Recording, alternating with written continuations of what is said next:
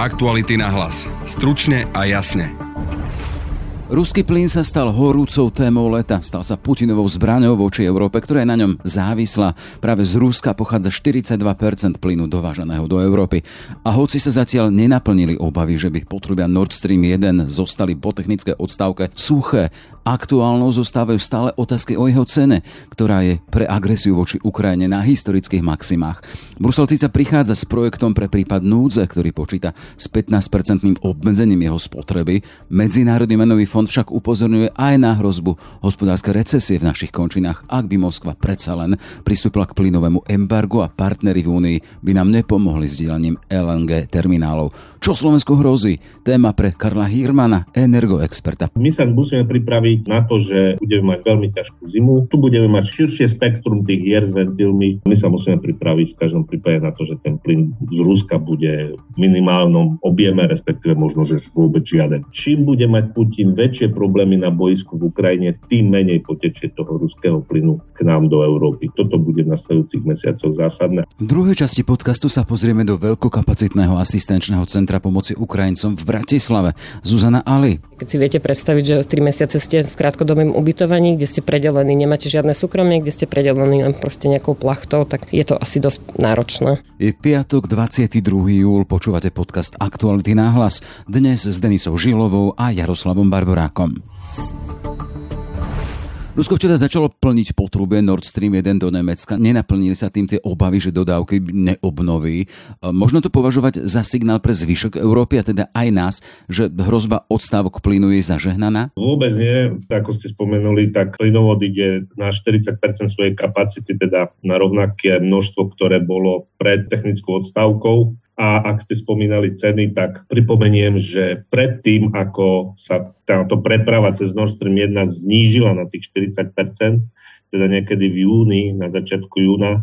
Predtým boli ceny plynu zhruba okolo 80 eur okolo megawatt hodinu a situácia na trhu nebola ideálna, ale bola v celku stabilizovaná. Potom, čo sa tieto dodávky znížili na tento objem, 40% cena plynu vyletela dvojnásobne a v súčasnosti za posledné dni e, sa hýbala okolo 160 eur za megawatt hodinu. To znamená, že táto hra s ventilmi, ktorá pokračuje zo strany Putina a Gazpromu, e, jednak zvyšuje prudko ceny plynu nám všetkým. Na druhej strane udržiava samozrejme trh v absolútnej neistote, nervozite a nás všetkých teda spotrebiteľov a v neposlednom rade vlastne tie objemy nie sú postačujúce na to, aby počas zimnej sezóny bolo zabezpečené plynulé zásobovanie plynom pre všetky kategórie odberateľov za akýchkoľvek klimatických podmienok. Spomínate tie hry s kohútikmi, čiže aj správa o tom ďalšom možnom znižovaní dodávok, pretože na održbu má ísť ďalšia turbína, to je zase len tá hra s kohútikmi? Áno, tie turbíny vôbec tým nemajú žiadnu súvislosť, to potvrdila sa mimochodom samotná spoločnosť Siemens, Podobné opravy turbín boli realizované aj v minulosti a nikdy to nemalo dosah na prevádzku plynovodu a na takéto zníženie prepravy cez tento plynovod, pretože to je všetko dimenzované tak a, a ten postup prác je e, urobený tak, aby k tomu nedošlo. Takže zdôvodňovanie zníženia dodávok plynu nejakými technickými problémami s turbínami a podobne, to sú len fakt len obyčajné zámienky, ktoré s realitou nemajú nič spoločné. Vieme o tej veľkej závislosti Európskej únie na ruskom plyne. 42% celkových dodávok pochádza práve práve z ruských zdrojov. Vieme, že 8 krajín Unie, vrátane Slovenska, je na ruskom plyne závislých ešte viac ako 50% Vy hovoríte, že e, to aktuálne dodávanie nebude stačiť v žiadnom prípade na to úplné vykrytie zimných dodávok. Čo v tom prípade, teda, keď hovoríme, že možno by nevyskli, ale akým spôsobom doplniť to, aby to bolo dostačujúce na zimnú e, vykurovaciu sezónu? Ešte len pripomeniem k tomu, ako dokladovaniu tých hier e, Putina s ventilmi na plynovodoch, že dodávky ruského plynu nám klesajú od leta minulého roku. To nie je aktuálna záležitosť. A e, plynovod Jamal Európa, ktorý je jeden z hlavných tranzitných plynovodov, ktorým smeroval plyn z Ruska cez Bielorusko a Polsko do Nemecka od konca 90. rokov bez problémov, ten, tento plynovod e, Rusko zastavilo ešte pred Vianocami a odvtedy prakticky ruský plyn neprúdi cez tento plynovod do Európy. A ešte pripomeniem, že Gazprom pred poslednou zimou si nenaplnil svoje zásobníky plynu, ktoré vlastnil do, do nedávna kontroloval v Nemecku, Holandsku a v Rakúsku a nenaplnil ani e, kapacitu, ktorú mal objednanú a zarezervovanú na Slovensku, slovenských zásobníkov. To znamená, že táto situácia e, začala ešte pred útokom e, na Ukrajinu. Je to zámerné konanie zo strany Putina a Gazprom proste robí to, čo mu Putin prikáže. Takže my sa musíme pripraviť na to, že budeme mať veľmi ťažkú zimu. Vieme už teraz, vidíme, že tie dodávky plynu z iných zdrojov už presahujú ruské dodávky. V júni bol zaznamenaný historický okamžik, keď dodávky skvapalneného plynu boli vyššie ako dodávky potrubného plynu z Ruska, čo nikdy v histórii nebolo. E, výrazne nám narastli v rámci technických možností dodávky plynu z Norska. Majú narast čoskoro takisto podľa technických možností dodávky plynu potrubného z Alžírska, kde, kde boli podpísané nové dohody. A takisto ide na technické maximum a ešte sa majú nejakým spôsobom zvyšovať dodávky z Azerbajdžanu, to je potrubný plyn. No a samozrejme hlavne spomínaný skvapalnený plyn, kde, kde tie dodávky nákupy plynu prudko rastú sú uvádzané doslova do písmena raketovým tempom do prevádzky nové terminály v Európe na príjem skvapalneného plynu, no naposledy v Nemecku, ktoré, len pripomeniem, že Nemecko ešte minulý rok nemalo žiaden terminál na príjem skvapalneného plynu. Takže tieto práce a tieto opatrenia napredujú prinášajú e, reálne výsledky, ale ak by pokračovala táto situácia s dodávkami, minimálnymi dodávkami z Ruska, alebo sa úplne zastavili, ešte pripomeniem, že ešte tu máme ukrajinsko-slovenský tranzitný koridor, kde ešte stále napriek bojom na Ukrajine pokračujú dodávky plynu, ale takisto sú oproti aj dokonca zazmluvneným, Gazprom zazmluvneným kapacitám oveľa, oveľa menšie. A ešte je tu e, plynovod Turkey Stream, ktorý ide cez Čierne more a Balkán až do do, Maďarska. Tento plynovod je zatiaľ stále pomerne plne funkčný a zdá sa, že práve tento plynovod bude slúžiť Putinovi na tie hry ďalšie s e, dodávkami plynu do Európy pre tých, ktorí sú z jeho pohľadu viac priateľskí, viac ústretoví na úkor tých, ktorí zase považuje za nepriateľských. Takže tu budeme mať širšie spektrum tých hier s ventilmi počas následujúcich mesiacov, ale my sa musíme pripraviť v každom prípade na to, že ten plyn z Ruska bude v minimálnom objeme, respektíve možno, že vôbec žiaden.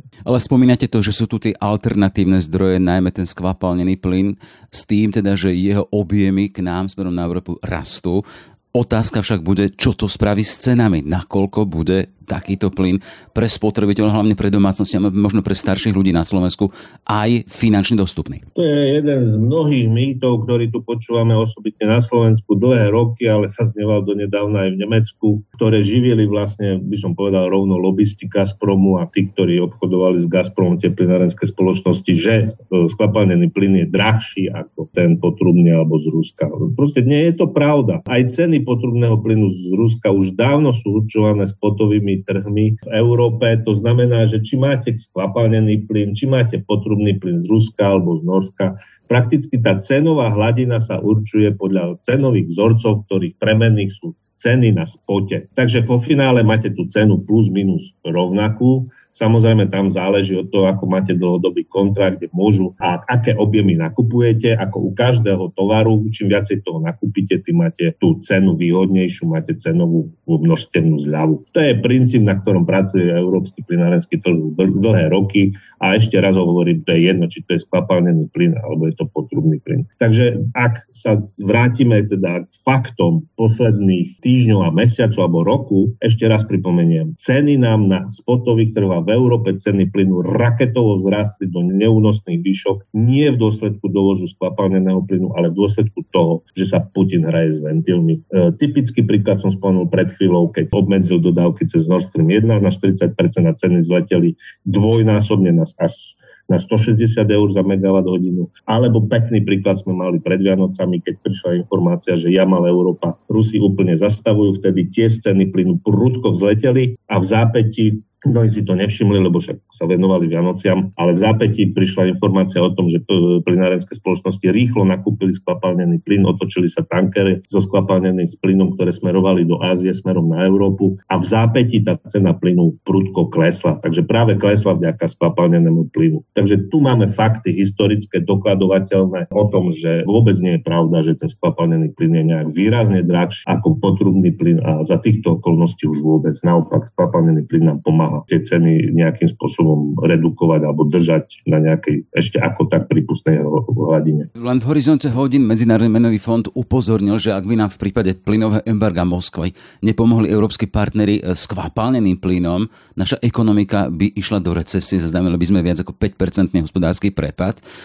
Ako vyhodnocujete túto správu Medzinárodného menového fondu? Dá sa predpokladať, že by nám tí naši susedia nepomohli s tým kvapalneným plynom? Menový fond alebo aj iní vydávajú správu aktuálne o nejakom hrozbe recesie v celej Európe a teda v prvom rade v Nemecku. Tá hrozba recesie hovorili o východnej Európe, čiže krajiny naš, teda my, Česká republika, má to naše okolie. Takto, ak budú mať problémy Nemci, alebo Taliani, budeme ich mať aj my. Ak tie problémy budú zvládnutelné v Nemecku, v Taliansku, tak tie problémy s plynom budú zvládnutelné aj u nás. Jednoducho všetci teraz máme obrovský problém a nie je možné za danej situácie je ťažko predstaviteľné aj z technického hľadiska úplne, že by povedzme sa zavreli tieto krajiny a nepustili ďalej ten plyn ďalej do vnútrozemia, pretože, pretože aj oni potrebujú toky aj cez naše územie. Proste tá situácia je veľmi zložitá pre všetkých. Nikdy historicky, keď my sme mali problém s plynom v januári 2009, len pripomínam, keď Putin vtedy zastavil dodávky plynu už vtedy cez Ukrajinu smerom do Európy a teda my sme boli najviac postihnutí, lebo sme boli prví na rade. Vtedy nám tieto krajiny výrazne pomohli tým, že, že sme boli schopní, to bol zase problém náš, ale nakoniec slovenskí plynári zvládli urobiť reverznú technológiu na Česko slovenskej hranici v Lanžote a začal k nám prúdiť plyn zo západu od Nemecka, z Beneluxu a tým sa u nás skončila vtedy plynová kríza. Takže ako kresliť tieto katastrofické scenáre z pohľadu toho, že by nás zablokovali naši partnery v EU, si myslím, že nie je korektné. Problémy budeme mať všetci. Navyše tu pripomínam taký detail ešte raz, že Turkey Stream je, stále, je funkčný a dodávky z neho smerujú až smerom na Maďarsko, do, dosahujú teda naše územie technicky a dá sa predpokladať, že Putin tu bude hrať svoje hry s týmto plynom, aby vytvoril mm, proste nejakú politickú situáciu pre neho výhodnú v danom regióne. Takže t- t- nejaký ten ruský plyn sa tu asi bude vyskytovať aj počas zimných mesiacov. Ja poviem takú moju ako úvahu alebo poučku, že čím bude mať Putin väčšie problémy na boisku v Ukrajine, tým menej potečie toho ruského plynu k nám do Európy. Toto, je, toto bude v nasledujúcich mesiacoch zásadné. A to už bolo zásadné od toho leta, keď on sa pripravoval na ten útok. My sme to nevedeli a už vtedy sa hral s tými plynovými ventilmi. A do toho prichádza akýsi núdzový plán k Európskej komisie, ktorá hovorí o dobrovoľnom obmedzení spotreby jednotlivých členských štátov o 15%, s tým teda, že keď toto dodržia, budú môcť čerpať z tej pomoci. A toto je reálne, alebo je to čosi, čo pomôže tomu našemu regiónu, čo sa týka tej závislosti na plyne? No to nie len nášmu regiónu, to je celé celoeurópska e,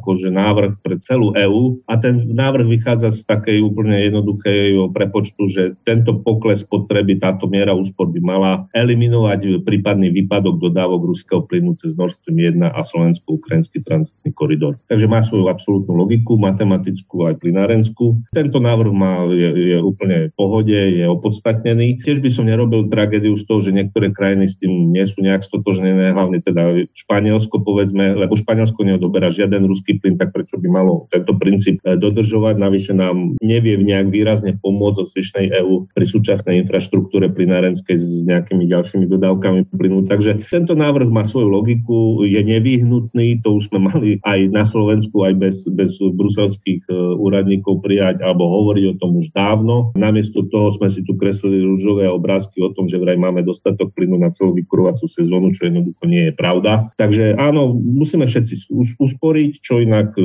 myslím, že úspory sú vždycky vítané a, a vhodné a, a správna taktika alebo správny prístup. Pri súčasných cenách plynu to platí x násobne. Myslím, že tie úspory už teraz sa dosahujú vzhľadom na to, že, že jednoducho tí spotrebitelia, či už priemyselní alebo aj domácnosti, pri týchto cenách majú obrovské problémy, takže, takže usporujú, posporia.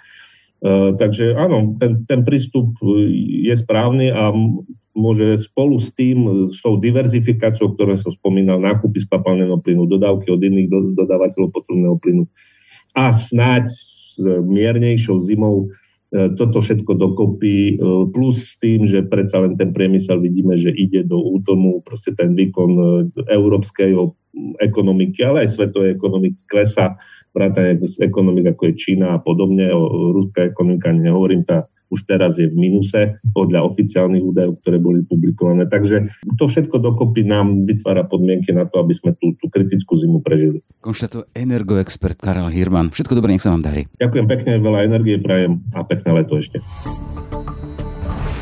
vchádzame do priestoru bývalej autobusovej stanice, kde je momentálne zriadené veľkokapacitné asistenčné centrum pomoci Ukrajincom v Bratislave. Momentálne pri mne koordinátor, hlavný koordinátor centra Matej Šutovec. Dobrý deň. Dobrý deň. Pošli sme teraz ano. momentálne hlavným vchodom. Hneď po ľavej strane môžete vidieť, tam máme stálu službu záchrannú, to znamená, že ak je nejaký problém, povedzme aj vďaka týmto teplotám, dá sa tam ísť, stále sú tam záchranári, zároveň na niekoľko hodín denne je tam vždycky k dispozícii lekár. To znamená, že ak napríklad človek, ktorý príde z Ukrajiny a nemá e, a potrebuje si vybaviť nejaké svoje chronické ochorenie, to znamená, že napríklad predpísať aj nejaký liek a podobne, s tým mu vieme túto pomôcť. Samozrejme mu vieme poskytnúť aj nejakú tú zdravotnú službu rýchlu, keby bol nejaký akutný problém. Boli už dnes navštíviť presne toto oddelenie, alebo ako to nazvať, ľudia? Myslím si, že áno, pretože ako aj vidíte, práve tu niekto čaká v tejto mini čakárni a niekto je, ak sa nemýlim, aj vo vnútri. Mm-hmm. Vidím tu nejaké dieťa a si vo vnútri a sú tu nejakí piati.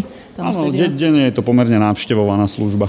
A túto? Áno, túto po ľavej, áno, po ľavej strane hneď vidíme to sme spustili pomerne nedávno, ešte je to v takej pilotnej verzii. Je to priestor, taká tichá zóna v podstate pre seniorov, zameraná, pretože sme zistili, že starší ľudia, ktorí sú na ubytovniach, takže sa tam v podstate nudia alebo nemajú nejaký program. To nám hovoria nejaké terénne týmy, s ktorými spolupracujeme. Sme v takej testovacej fáze, spustilo sa to pomerne nedávno a zatiaľ, zatiaľ oslovujeme len ľudí priamo na, e, priamo na ubytovniach s tým, že chceme to nejak komunikovať ďalej. Ideme tu knihy e, v Ukrajinčine, alebo teda aj v ruštine možno. Áno, sú v Ukrajinčine väčšinou. Ukrajinčine. E, plánom je presne, aby si ľudia mohli tu sadnúť, môžu si tu čítať napríklad knižku, sú tu nejaké spoločenské hry a vždy sú tu aj nejakí sociálni pracovníci alebo pedagógovia, ktorí sa im môžu venovať. To znamená, že môžu robiť nejaké cvičenia na pamäť, prípadne môžu sa len porozprávať a podobne.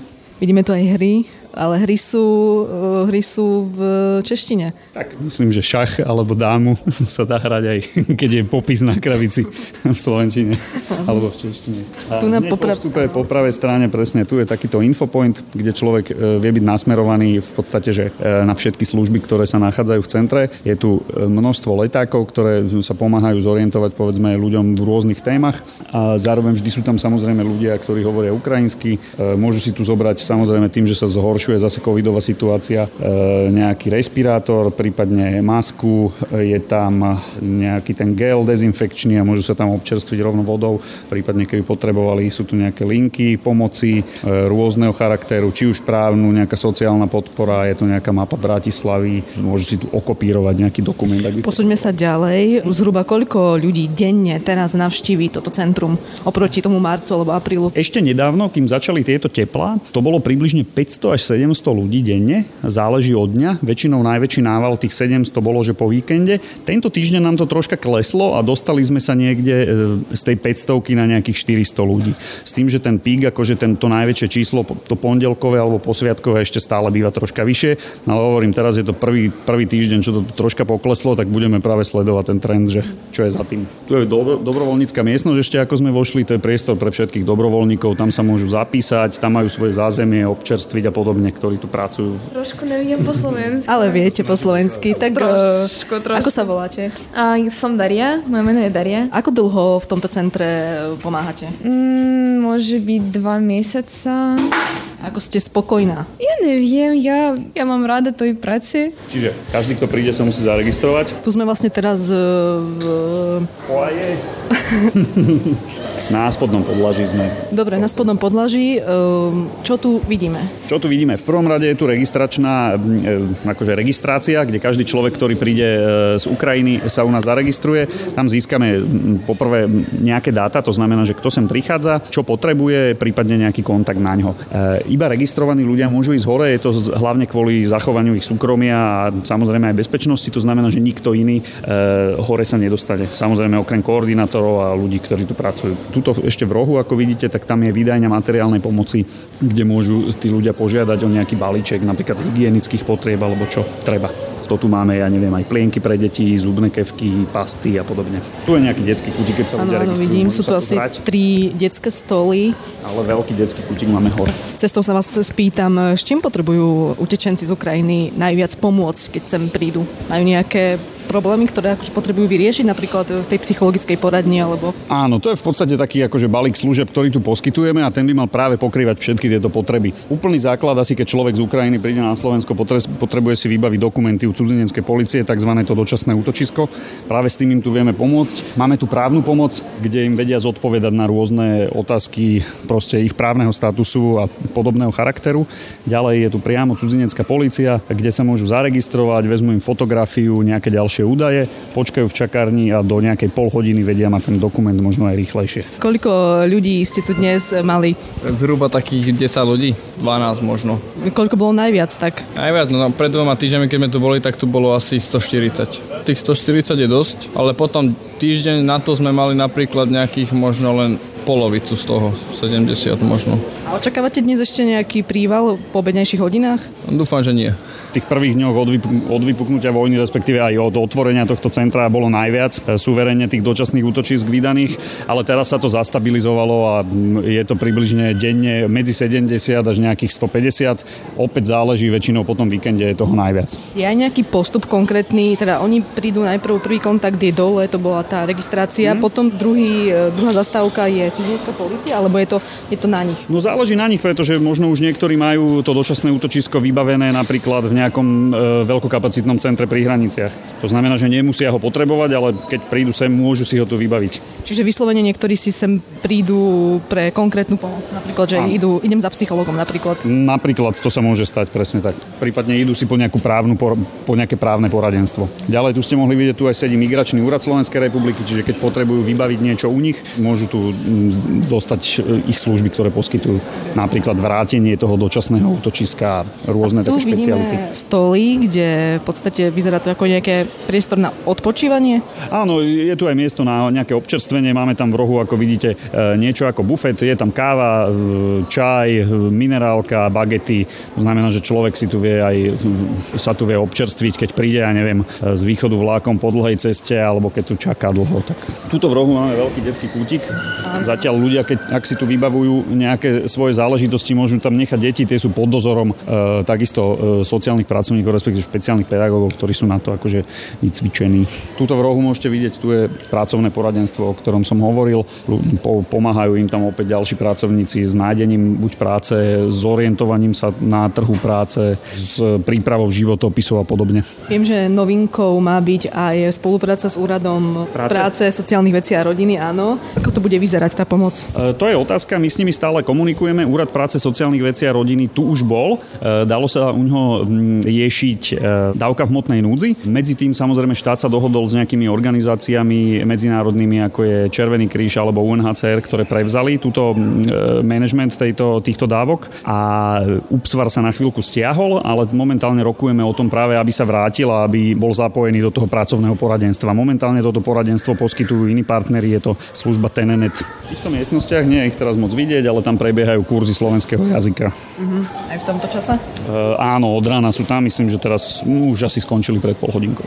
A zhruba koľko ľudí je tak v miestnosti na jednom kurze? Záleží, na tých, e, máme také väčšie a máme také menšie. Na týchto akože v úvodzovkách menších býva nejakých 25 až 40 ľudí a potom boli také, kde sa nám nahrnulo pomerne veľa ľudí, ale lektor povedal, že to zvládne a tam je okolo 40, možno aj cez 40 ľudí. Viete povedať, e, aké sú nedostatky v tomto centre? No tak e, uvidíme v prvom rade, čo sa bude diať, aká bude situácia ale stále platí to, že chceli by sme sem zaraďovať viac tých komunitných a integračných aktivít. Zatiaľ je to taký, respektíve bol to taký štandardný servis e, na jednom mieste, to znamená, človek príde z tej Ukrajiny, potrebuje si všetko vybaviť, dokáže to tu, ale chceli by sme sa teraz zameriavať možno na tú integráciu a podobne. Moje meno je Zuzana Ali a pod, poskytujem psychosociálnu podporu v rámci TNNet tuto na Botovej. Vy ste tu v podstate už odkedy bolo... Začalo. Začalo.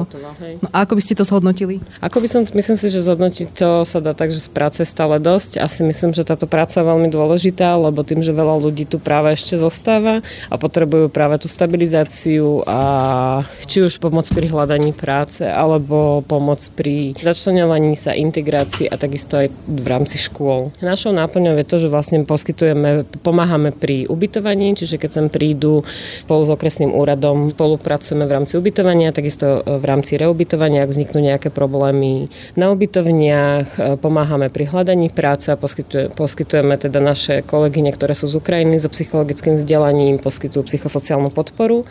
Už jednu kolegyňu môžeme nazvať psychologičkou, lebo už má nostrifikovaný diplom a teraz postupne ideme ostatným kolegyňam 20 z Ukrajiny nostrifikovať diplomy, aby mohli vlastne oficiálne tu byť nazývané ako psychologičky. Keď ste hovorili teda, že stále máte dosta- dosť práce, tak viete to nejak konkretizovať, že v čom je napríklad ten rozdiel oproti marcu? Teraz e, hrozne veľa práce je v rámci mobilných tímov, kde chodíme po ubytovniach. Máme okolo 26 ubytovní tu v Bratislave, v Piešťanoch a v Šali, kde vlastne máme dva mobilné týmy, ktoré fungujú od rána do večera a tam je veľa práce. Práca či už s mládežou, práca v rámci individuálnych poradenstiev, práca v rámci skupiny, či už na predchádzanie tak tých konfliktov, tým, že veľakrát ešte bývajú v tých krátkodobých ubytovniach, čiže v telocvični, kde vznikajú nejaké konflikty, čiže tam Napríklad viete aj konkretizovať také tie konflikty? Konflikty napríklad v rámci politických na Ukrajine. Niektorí Ukrajinci majú rôzne názory, či už na prezidenta Zelenského, že proste, či už jedni ho podporujú, druhý už proste už, že proste nech už sa nejak unormalizuje a nech to radšej ukončí. Takisto sú konflikty v rámci normálneho napríklad bývania, že proste keď si viete predstaviť, že 3 mesiace ste v krátkodobom ubytovaní, kde ste predelení, nemáte žiadne súkromie, kde ste predelení len proste nejakou plachtou, tak je to asi dosť náročné. Tie konflikty e, sú až do takej miery vyhrotené, že prichádza aj k fyzickému... Nie, nie, nie sú vyhrotené až do takýchto... Práve preto je dôležité, že vlastne naše kolegyne do tých ubytovní, do každej jednej ubytovní chodíme minimálne dvakrát do týždňa a tým, že sa s tými ľuďmi pracuje a sú tam tie intervencie vždycky včas, tak sa vlastne nevystupňuje sa to až do takého toho konfliktného násilia. Ďakujem. To bola Zuzana Ali. No, tu je UNHCR, ktorý poskytuje tie dávky v moknej núdzi. Je to vlastne teraz asi najčastejší dôvod, pre ktorý prichádzajú... E, áno, je to približne polovica tých návštevníkov sem si ide vyriešiť tieto dávky. Tu už sme asi boli.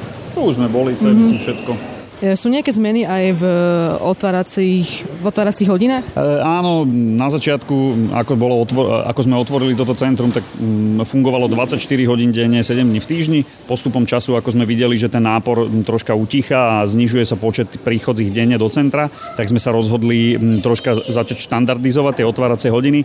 To znamená, že zatvo- máme už zatvorené cez víkendy a sme otvorení od 8 rána do 8 večera.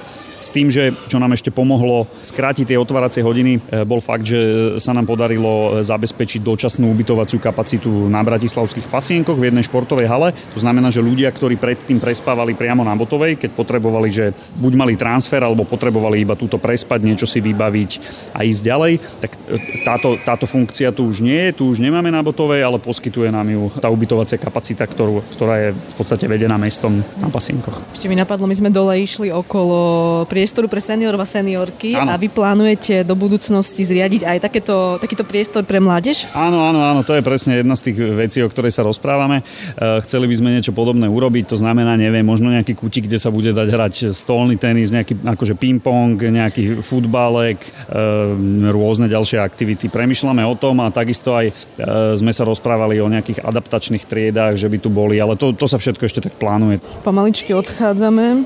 Vidíme tu deti v detskom kútiku na dolnom poschodí. To je menší detský kútik ako horný, že? Áno, áno, to je, to je tu len naozaj taký, keď ľudia čakajú na tú humanitárnu, respektíve na tú materiálnu pomoc a na registráciu. Odchádzam už preč. E, bol pri mne, celý čas ma sprevádzal hlavný koordinátor Matej Šutovec, ktorému ďakujem. A ďakujem pekne za návštevu a za priestor. Aktuality na hlas. Stručne a jasne. Sme v závere. Za pozornosť ďakujú Denisa Žilová a Jaroslav Barborák. Aktuality na hlas. Stručne a jasne.